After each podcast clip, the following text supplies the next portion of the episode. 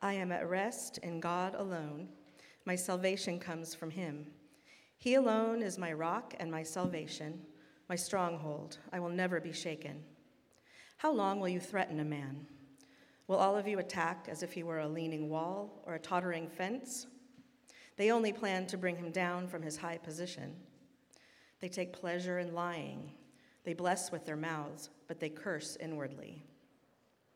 Rest in God alone, my soul, for my hope comes from him. He alone is my rock and my salvation, my stronghold. I will not be shaken. My salvation and glory depend on God, my strong rock. My refuge is in God. Trust in him at all times, you people. Pour out your hearts before him. God is our refuge. Common people are only a vapor, important people, an illusion. Together on a scale, they weigh less than a vapor. Place no trust in oppression or false hope in robbery. If wealth increases, don't set your heart on it. God has spoken once. I have heard this twice. Strength belongs to God, and faithful love belongs to you, Lord. For you repay each according to his works. The word of the Lord. Good morning again, everybody. My name's Eric. I'm one of the pastors here. And I want to make sure that I also mention um, that if you are new here, if you're visiting with us, we are so glad uh, that you're here and you're visiting. Uh, I wanted to mention that there is a little card in front of you. It should say, We're so glad you're here because we are so glad that you are here. That little card is our way of reaching out to you uh, so that we might find out not only that you were here, uh, but if you'd be willing to share your information with us, then we'll get back to you and help you find um, your way into the life of our church, answer any questions you have, and make that connection with you. So, wanted to make sure I mentioned that. You can take that card and put it in the box there at uh, the doorway. So, we are in a series on the Psalms called Anatomy of the Soul the book of Psalms has been called an anatomy of the soul because these 150 prayers they cover almost every conceivable human experience, every human emotion. They cover the highest of highs and the lowest of lows that we experience as human beings. I want to ask the kids a question. Kids, I'm going to ask you a few questions throughout this message. Uh, so this is for the kids K through 5. What kind of people should study human anatomy? Anybody want to give us an answer? I'm listening. What kind of people should study human anatomy, the human body? Who's got it? Okay, I'll give it away. I, I think I probably uh, heard it being whispered out there, but anybody in the healthcare profession, right? A doctor, a nurse, they should understand how the body works. They have to take human anatomy. If your doctor says to you, and, you, and you're at your appointment, wait, what's the circulatory system again? Yeah, it has something to do with the heart, right? Then you know it's time for you to get a new doctor if they say that. The more that they understand how the body works, the more that they can help people be physically healthy. So, why study the anatomy of the soul? Why study the Psalms? Because the more that we understand how the soul works, the more we can become spiritually healthy, spiritually alive. The Psalms are for everyone who wants to know what a real and living relationship with God looks like, what it feels like, and what it sounds like. So far, we've looked at how the Psalms speak to our times of failure, our times of sin, our times of stress and trouble, our times of weariness in life, and our times of anger. Today's message is about prayer and our restlessness. Psalm 62 is a psalm written by David, King David. It's about how he went from a soul full of restlessness and anxiety to a soul full of rest and quiet confidence. How did that happen? Well, um, I, I, mentioned this already. A few weeks ago on our kids' spring break, we took a road trip to Utah, And one thing that I always do when I'm driving, even when I'm in the passenger seat, is I make sure I pay attention to where the rest stops and the rest areas are. Because you never know. There might just be an emergency need for a bathroom break, or I might just be going like out of my mind in the car, so we just need to stop and stretch our legs. So I always pay attention uh, to those signs. It's estimated that about 1,500 people per year die due to drivers falling asleep at the wheel. And it makes me wonder how many of those drivers passed right on by a rest area, a rest stop. And because they felt like they couldn't stop, they didn't feel like they had the time, they didn't pull off to rest when they could, tragically, horribly, they were forced to rest and stop. Share that because I think that's a picture of how many of us live. We keep going. Our minds and our hearts are full and restless. We keep driving and driving. Psalm 62 is like a spiritual rest stop. And for those of you this morning, if you're new to Christianity, if you're exploring Christianity, I'm so glad you're here with us because this psalm takes us straight into the heart of what it means to be a Christian through the theme of rest.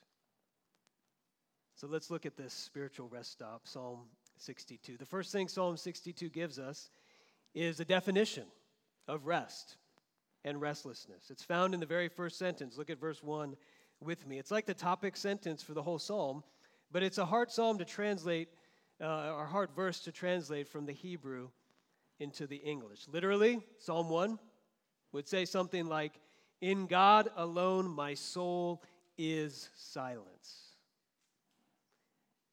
The ESV translation translates it like this For God alone my soul waits in silence. And I think our translation, the Christian Standard, the CSB, captures the heart and the meaning in English when he says, I am at rest in God alone. We put all that together, that literal translation and some of the ways it's been translated uh, in, other, in other versions, and I think we can come up with these definitions for rest and restlessness. Rest is the ability to wait in silence. And so, restlessness is the inability to wait in silence. To be at rest is to live from an inner calm, an inner quiet, and confidence, no matter what is happening around you. Do you want that? I know I want that. That sounds really good.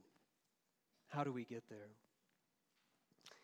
Well, another question for all of you, uh, for you kids especially, who's really good at waiting quietly in silence? Anybody? Any kids really good at waiting quietly in silence? You can raise your hand. Yes, my own son back there in the back. He's so good at it. Well, if you've ever played the quiet game, it's a game adults ask you to play when they don't know what else to do to get just one little moment of peace. And we should we could start this morning uh, by playing the wait in silence game. It's almost the same thing. And we can do it right now. I want to give you just a few moments to wait in silence. Let's do it now.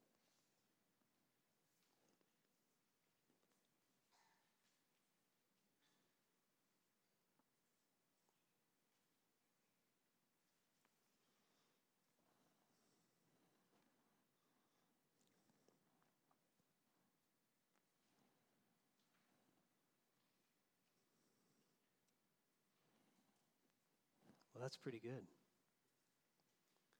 I don't know what thoughts came into your mind. Maybe it was something like, when is this going to end? How long can I be quiet? Some of those things. You know, doctors tell you never, when you have a condition, never uh, go online and Google the symptoms, right? Never go online and start to figure out and start to self diagnose. But here, I'm going to um, violate that rule and give you some symptoms of a restless, a soul restlessness. And some of those symptoms are a noisy heart, You can't be quiet. You can't quiet the inner commotion that's going on inside. Another symptom would be an anxious mind. You can't stop thinking about what's next. And another symptom would be a busy, over driven life. You can't sit still, you can't stop. Now that we have our definition, we have a little bit of diagnosis. Let's pull into the rest stop. How is it possible to live from an inner calm, quiet, and confidence, no matter what is happening around you? Psalm 62 guides us and tells us how that's possible. First, in verses 1 and 2, if you're following along and taking notes, you'll see uh, this outline printed for you on page 6. First, the psalm tells us where rest is found. That's how it begins. Scholars of the Psalms have noticed that, that all the Psalms follow um, repeated patterns or types. So they've classified this, the Psalms into these categories. One category would be lament. We've looked at some laments. That's the most common of the psalm categories in the 150 psalms. There's psalms of thanksgiving, there's psalms uh, that are called penitential psalms, psalms of confession. There's psalms of wisdom, and there's, there's psalms of enthronement, psalms that were written to celebrate uh, the reign of a new king. Those are some of the psalms. Well, what kind of psalm is Psalm 62? It's called a psalm of trust. The most famous psalm of trust is Psalm 23 The Lord is my shepherd. I shall not want. Now, what's important about these Psalms of, of, of, of, trust, what's important for us to know, is that they are not really written for times when our faith is strong. They're not written for times when we are living with calm and confidence. They're written for times when we're restless and anxious and noisy and busy. When our faith feels shaky and faint and weak. When do people turn to Psalm 23? the most famous of all Psalms. It's not in times of rest, but in times of restlessness. It's the same with Psalm 62. Underneath most of our restlessness and our anxiety is, is a question. And that question is what if? Underneath all that noise, underneath all that busyness, we are fraught with these questions. What if this happens? But what if this doesn't happen? What if people don't like me? What if I fail? What if I lose my job? What if I underperform? What if I don't do well on that test? To silence the what ifs, we need the Psalms of trust that remind us of what is. The what ifs are real, they're legitimate concerns. But there is a bigger reality than all the what ifs. Psalm 62, 1 and 2 begins with what is. I am at rest in God alone. My salvation comes from Him. He alone is my rock and my salvation, my stronghold. I will never be shaken. Rest can be found. Where can it be found? in God alone. This is what is. One of the most famous Christian thinkers of all time is a man named St. Augustine. And in his memoir called The Confessions, written way back in the fourth century, he summed up his whole life story and really all of his theology in what's been called one of the greatest sentence, one of the greatest sentences ever written of all time. And I'll put it up there on the screen for you. He wrote this You have made us for yourself. This is his prayer to God. And our hearts are restless until they find their rest in you. He's saying the more we lose sight of what is, the more we lose sight of God and how we were made, the more our lives will be ruled by what ifs until we find our way back to what is again our hearts are restless. This was true in the fourth century. That's true in the 21st century. The further we move away from how God made us to live, the further we move away from rest. In Genesis 4, we were talking about this this week. Uh, me and, and, and Pastor EC, we were able to visit the women's Bible study, and there they were studying Genesis. In Genesis chapter 4, God spoke these words to Cain. As Cain moved further and further away from him, God said, You will be a restless wanderer on the earth. And this is the human condition. But in verses 1 and 2, David says rest can be found, and rest is only found if we have these three things. These three things in all of life's what ifs. He says God is a rock, God is a stronghold, and God is salvation. Let's talk a little bit about what those things mean because David says this is reality. This is substantive reality. This is what is. God is a rock. That really didn't have any meaning for me growing up in Florida. When I read in the Bible, God is a rock, what I, what I pictured is, is a Florida version of a rock. And I brought one with me this morning for show and tell. This is, this is a Florida version of a rock. Can you see this? This is actually the biggest rock in Florida. I took it with me. Just kidding. But this is what I thought of when I, when I thought of a rock. Just those, those were all the rocks I knew. But when I moved to Southern California, and I would visit uh, my wife Amelia and where she lived in Riverside, I would look up on the hills and there'd be these massive rocks on the hills, and I'm like freaking out, like, is that going to fall? like that's right behind the house. What's, how can you just sit here and be at rest when there's a ch- giant rock on the hill? I have a picture um, of one of these rocks.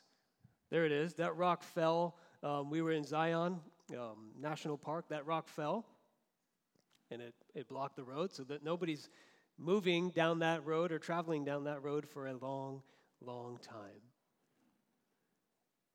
When God is called a rock, He is that kind of rock.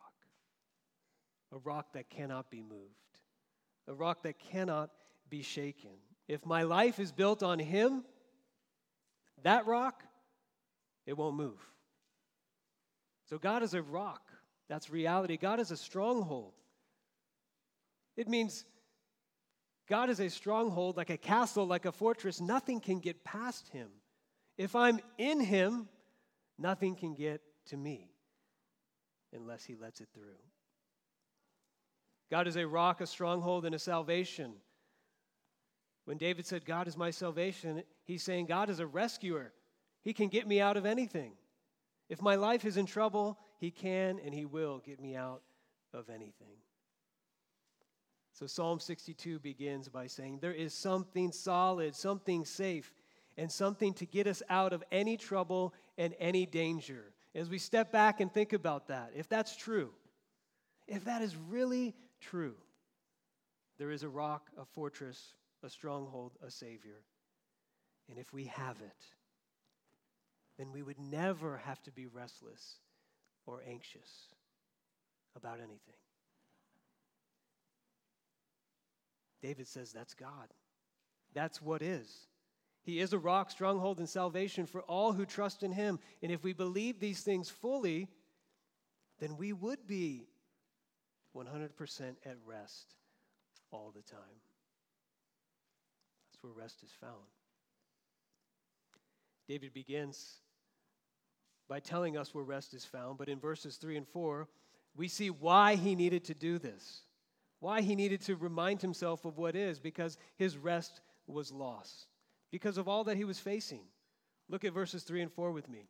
David was being hit from every possible angle with threats and attacks. He was besieged by restlessness. We don't know exactly what the circumstances were of what was going on, but he describes the situation in these verses in such detail that we know he had very good reason to be restless and anxious. Verse 3, he says, How long will I be threatened? How long will I be attacked? In verse 4, he says, People are planning to bring me down. I might lose my position in life. For him, that was king. People I thought were for me, my friends and allies, it turns out they were just pretending. It says they bless with their mouths, but inwardly they curse. People are pretending to like me, but inwardly they are scheming against me. He says, I'm like a leaning wall. a tottering fence. With all these things I'm facing from every angle, I'm weak and I'm wearing down. You see what David was dealing with here in his life? These are all the, the, the big what ifs that we can face. Seemingly, David is facing all of them at once. Security what ifs. What if the threats to my well being succeed? Will I be okay? Status what ifs. What if I lose my position and my significance as king? Will I still be a somebody? Strength what ifs. What if I don't have what it takes to make it? I'm just like a fence that's falling down. What if I don't know what to do? What happens when all my walls and my fences fall down? And I'm exposed and weak. Our security, our status, our significance, our strength. If any one of these is endangered or threatened, we can't be at rest if we don't have an answer to the question of what if? Will I be safe? What if? What about my status? What if? Will I be strong enough? If we don't have an answer to those questions, we won't be able to rest. We'll be anxious, we'll be driven, we'll be restless until we find an answer. We have to put these questions to rest so we can be at rest. And here's the thing even though David believed at some level what he said about God in verses 1 and 2, in verses 3 and 4, he wasn't experiencing the rest that should come from believing this. He couldn't silence all those what ifs, he couldn't wait in silence. He believed here what he had said about God, but in here, in his heart, he was full of restlessness and noise and commotion and anxiety. How did he get back to a place of rest? Well, skip down with me to verse 8. In verse 8, David says, Here is the lesson that I learned. Verse 8, he says, Trust in him at all times, you people. Pour out your hearts before him. God is our refuge. This is the lesson that I want to share with you that I learned. First, I needed to admit how restless I was. Not just keep going and going, not just think my way out of it, not to deny it, not to keep it all in, not to say if I was really a true believer, I wouldn't be this restless or anxious. No, I needed to admit it. And I needed to find a safe place to pour out all the what ifs I needed to take this restlessness somewhere, and David says, I took it all into God. God is my refuge. I realize He can be trusted at all times with all the what ifs, as the message translates verse 8. God is a safe place to be. Now, Psalm 62 doesn't tell us anything about whether David's circumstances changed. It appears that externally everything stayed the same in his life, but internally everything was completely different for David. David pulled into the rest stop, and everything changed. What happened? What happened when he brought all his restlessness to God and poured it all out? He recovered his rest. Verses 5 through 10. David is telling us what he learned in this experience of intense restlessness. And essentially, he said this this restlessness I experienced, this anxiety, it was actually a gift. And that might sound crazy to you. How was it a gift? It was his restlessness that revealed what he was really trusting in, what he was really hoping in, what he was really depending on and what he had really set his heart on to find security, to find significance, to find strength. The next section of Psalm 62, verses 5 through 10, are set in contrast by a series of key words. I want to show you these, these key words. Verses 5 through 8, he says, My hope comes from God. he says, My salvation and my glory depend on God. Trust in God at all times. Trust, hope, depend. And then look at verses 9 and 10. The same set of concepts and words is repeated. Verse 10 Place no trust in oppression or false hope in robbery. Don't set your heart on wealth.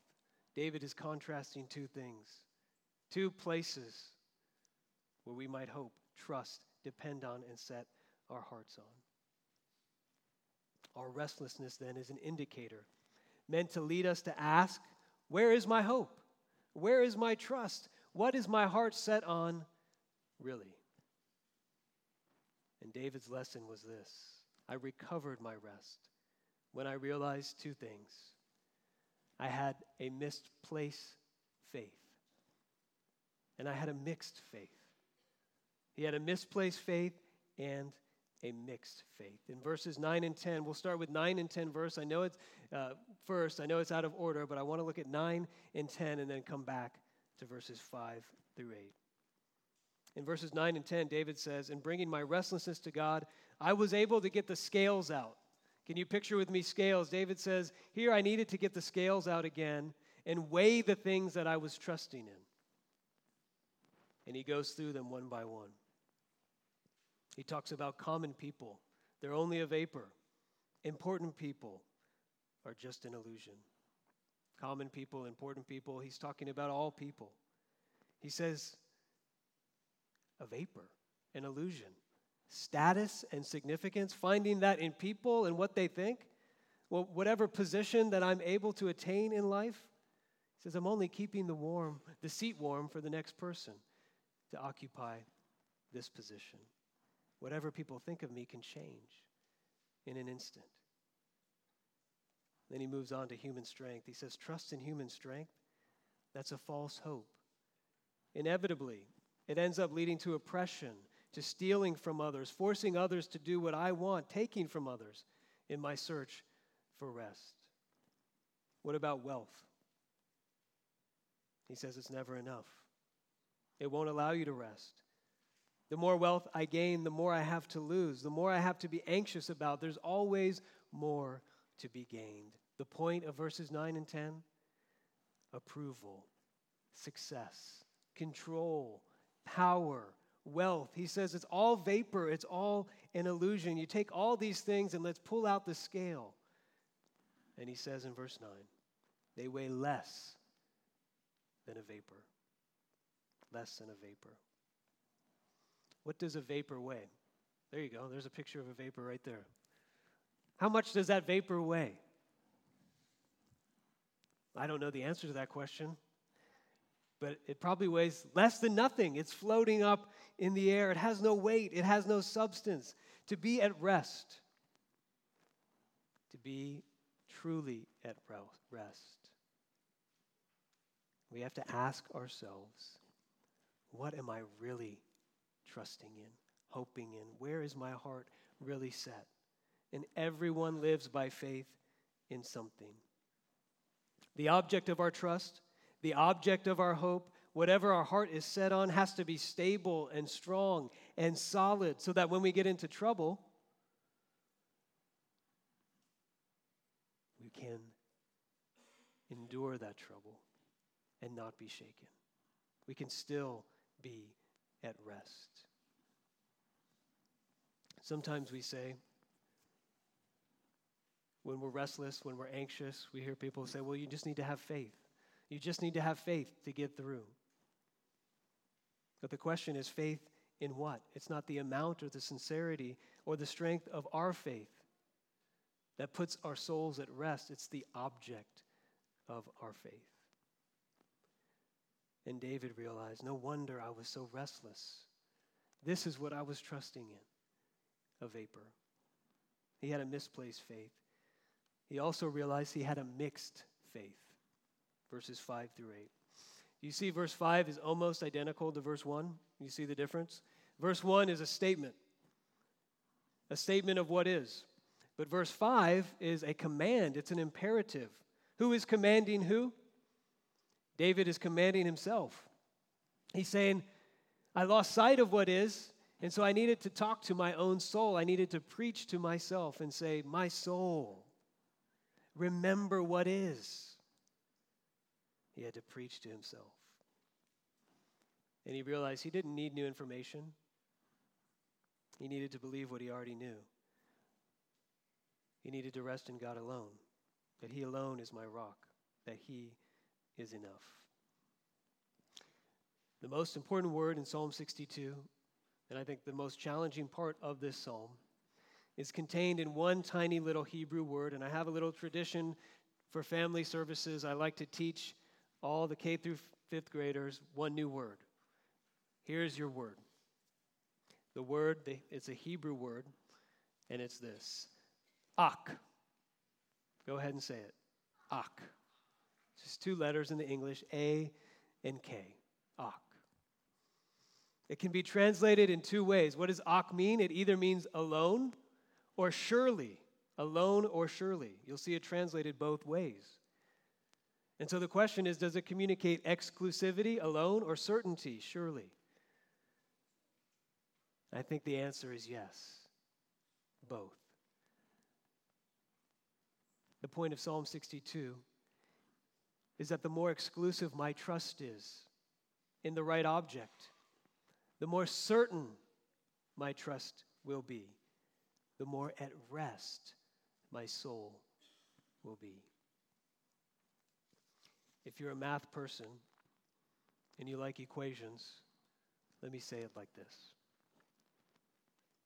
The lesson of Ak alone in Psalm 62 can be broken down into four equations. The first is faith in God plus nothing equals rest.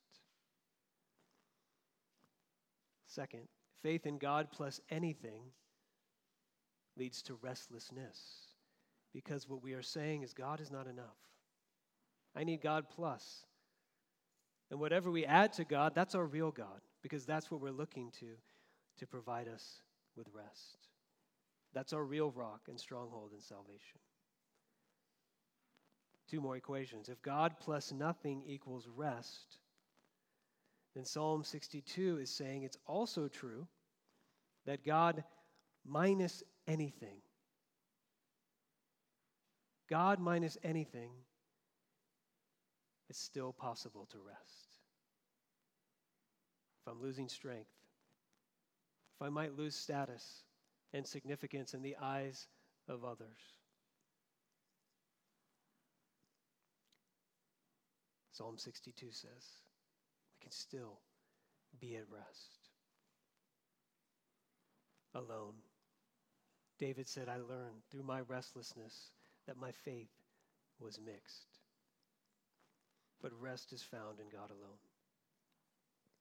Let's wrap up with this final point. Where rest is found, how rest and when rest is lost, how rest is recovered, and finally, how rest is guarded. It is unfortunately so easy for us to misplace and mix our faith and our hope. We can get to a place of rest. We can experience some of what Psalm 62 is describing in one minute, and the next minute we're in a place of restlessness and anxiety. Our hearts get noisy and anxious and busy, and we're back there. In our, in our house, um, we have four boys in, in our home. And sometimes it can get loud inside the house. Somebody's having a conversation over here, somebody's just singing randomly, somebody's shouting over here, and I'm trying to talk to Amelia, and she's like right here, and she can't even hear what I'm saying. So when it gets really no- noisy in a room, in a family, what do you do so your voice is heard? You yell. I might not seem like I'm much of a yeller, but when it gets really loud and everything in the house, we have to yell to say, like, stop. I need to talk. I need to think. And sometimes that's all, that's the only resource you have left. The loudest voice wins. I think that's what verse 11, the closing statement of Psalm 62, is telling us. It's a little hard and tricky to understand. It says, God has spoken once, I have heard this twice. What does that mean? I think David is saying God has clearly communicated. He has shouted something in His Word. And I'm just learning it over and over again. He says, Let me leave you with this. This is something simple. It can cut through all the noise. It's what God is shouting from beginning to end in the Bible to us. And He says it's this it's power or strength belongs to God, and faithful love belongs to God. Strength belongs to God, and faithful love, covenant love, unfailing love, gracious love belongs to God. That's what God is shouting. So when it's noisy, when it's all full of commotion, when you feel like your life is so busy you can't even listen, let God shout these two things to you I have strength, I have gracious love. When those two things come together, we can let go of anything we think we need to rest and find rest in God alone. This is how this psalm leads us to Jesus. Because in Jesus is where we see God shouting these two things the most clear power and grace come together in Jesus. Power without grace is terrifying. We don't know if it's for us or against us. Grace without power is nice, but helpless to defend us, to deliver us, to do anything. But grace and power together, when those two things come together, if those are on my side, what could possibly shake me? That's what God is shouting to us at the cross. We look at the cross, we hear God shouting, You have all the security you will ever need. He loves you so much, He will die for you. He will never let you go. He's showing it, He shouted it to you at the cross. All the status and significance you could ever want, it's yours in Christ. You are a son and a daughter of God. All his love is towards you, will never, ever leave you. All the strength you need, all the power of God is for you. The power that brought Jesus from the dead is on your side. Be at rest. Friends, you can trust in Him at all times. You can pour out your restless heart to Him. Jesus. Jesus is our refuge. Let's pray.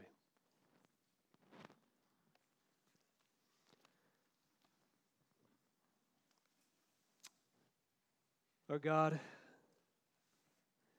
the one who is our rock, our stronghold, our deliverer. It is so hard for us to wait in silence. Especially when we have all these what ifs swirling in our minds and in our hearts. And I pray that you, even this morning, would allow us to pour all those things out to you and to remember to remember what is that you are a God who is worthy of all our trust. And you have shouted to us in Jesus, who said, Come to me, all who are heavy and weary, and he will give us rest for our souls. May we lay all other yokes down and take on that yoke this morning. May we grab a hold of Jesus and may you give us rest in him. We pray that in his powerful and gracious name. Amen. Would you stand with me? Close.